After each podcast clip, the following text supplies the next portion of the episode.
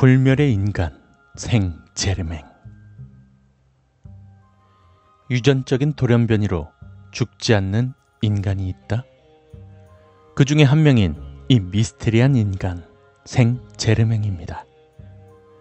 이는 유럽에서 갑자기 나타난 불사의 인간으로서 인류 최후의 연금술사라는 타이틀을 가진 자입니다. 오컬트에 항상 언급되는 인간으로 이자는 아직까지 살아있을 것이라는 말이 나돌 정도입니다. 이는 단순한 음모론이나 괴담이 아니라 정말 진짜로 존재하는 불사의 인간일 수도 있다는 것이죠. 그럼 이 생 제르맹에 대해서 알아보도록 하겠습니다.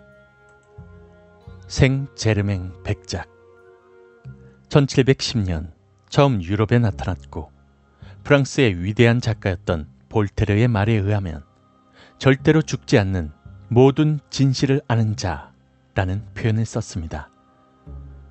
이 생제르맹이라는 이름은 가명이라고 하며 너무나도 박학다식한 지식, 미래에 대한 예언, 그리고 그 외 다재다능한 능력들 때문에 많은 사람들이 그를 신기해 했습니다. 또한 그 시대 사람들은 당초에 이 사람이 무슨 말을 하고 있는지 이해를 하지 못했다고 합니다. 기록에 따르면 독일 에케른페르데 교회에서 소위 생제르멘 및 웰던 백작 1784년 2월 27일에 사망 3월 2일에 매장이라는 기록이 있습니다. 공식적인 기록이죠. 그러나 1710년부터 그가 등장한 이래 항상 40에서 50대의 외모를 유지했다고 합니다. 그를 본 사람들이 하나같이 그렇게 말했죠. 그가 죽었다고 기록되어 있었지만 그 다음 해에 프리메이슨 모임에 생 제르맹이 다시 출석을 하게 되었다고. 이후 어떤 백작 부인과 1821년에 그를 빈에서 만났고 주 베네치아 프랑스 대사 역시 산마르코 광장에서 생 제르맹과 대화를 나누었다는 기록이 있습니다.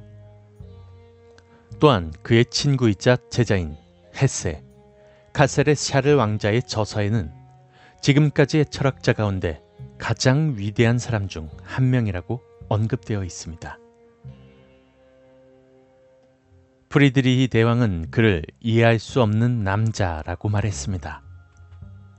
가르퍼 하우저와 동시간대에 유럽에 갑자기 나타났으며 프랑스의 왕인 루이 15세의 연인 퐁파드르 후작 부인에게는 불사의 묘약은 현자의 돌입니다 라고 말을 했었고 사람들은 그를 연금술사라고 칭하게 됩니다. 현대에서는 그를 일반 연금술사가 아닌 시간의 연금술사라고 부르고 있으며 불로 불사인 육체를 가진 것이 아니라 혹시 시간을 여행할 수 있는 사람이 아닐까라는 추측이 나올 정도입니다.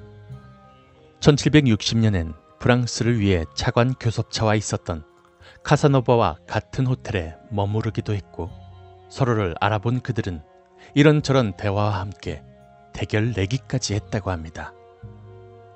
생제르맹의 연패를 보면 첫 번째, 1710년 독일에서 작곡가 라모와 폰 게오르그 백작 부인과 만남을 가졌고 부인의 말에 의하면 그는 45세에서 50세로 보였다고 증언했습니다.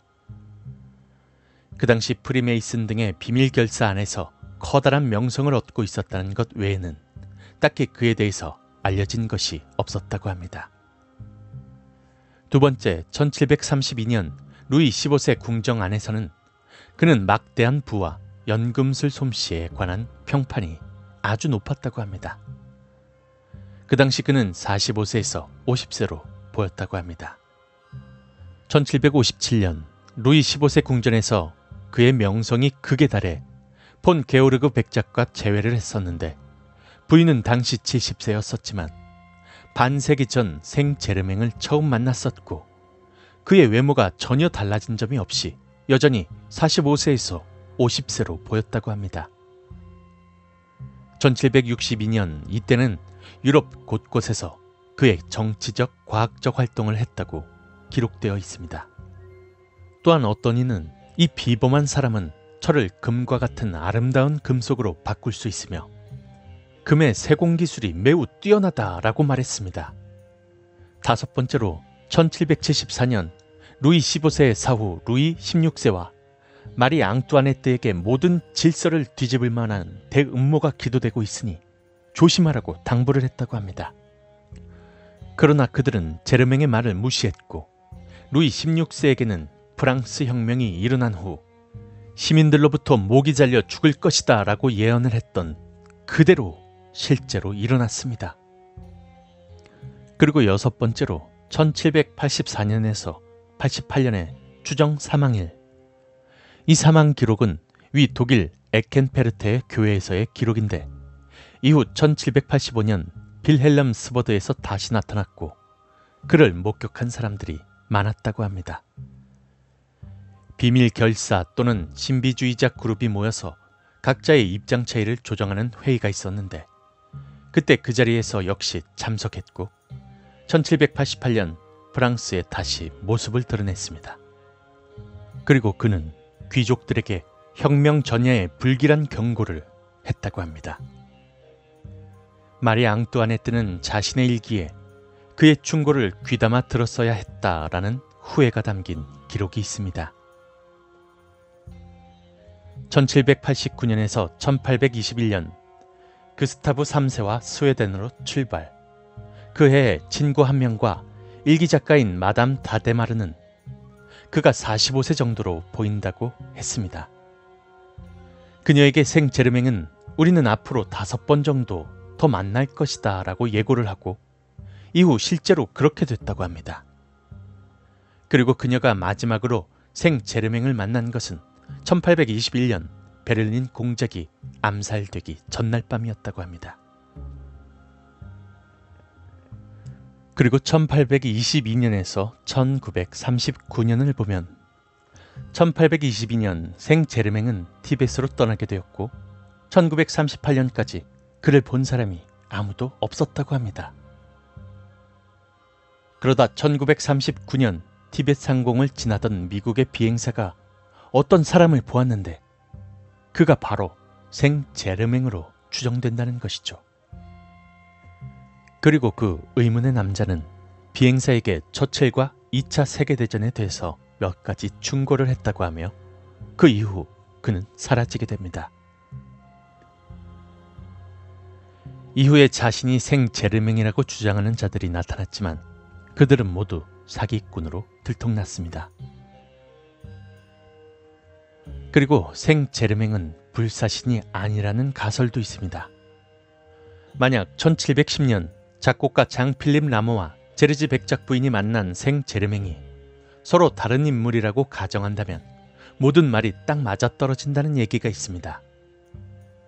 실제로 이 둘이 함께 생 제르맹을 봤다는 이야기는 어디에도 없지만 마치 이 두 사람이 함께 같은 사람을 본 것처럼 쓰여 있기 때문에 마치 동일 인물처럼 설명을 하고 있는 것 같은 게 바로 그 증거죠.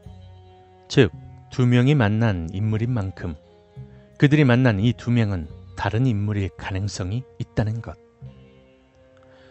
생제르맹이라는 이름은 당시 프랑스 파리의 강가에 있는 도시의 이름을 딴 것이기 때문에 당시 흔한 이름이었고 그가 독일이나 러시아에 썼던 베르단이라는 이름 역시 독일의 지명을 딴 것이라 그 이름이 흔했다고 합니다.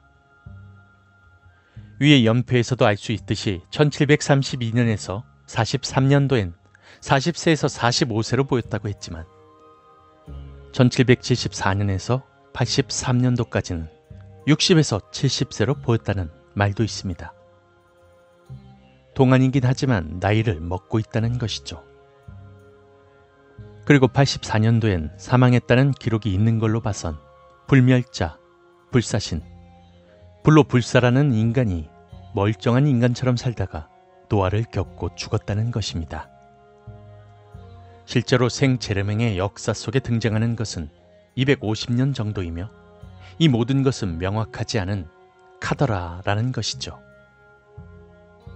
사실 상식적으로도 불멸하는 인간이 존재할 순 없겠죠.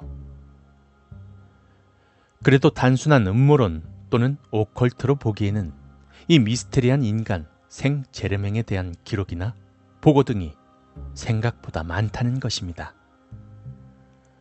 물론 아주 상세한 기록을 보면 조금 허술한 면이 있기도 하다고 봅니다만 인간의 유전자 돌연변이로 이론상 나이를 먹지 않고 물리적인 충격이나 병으로 사망하지 않는 이상 영생을 살 수 있는 그런 인간이 3명 정도 존재했을 가능성이 있다고 합니다.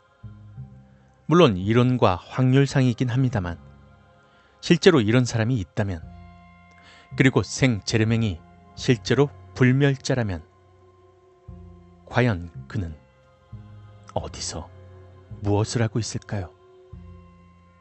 불멸의 인간 생 제르맹이었습니다.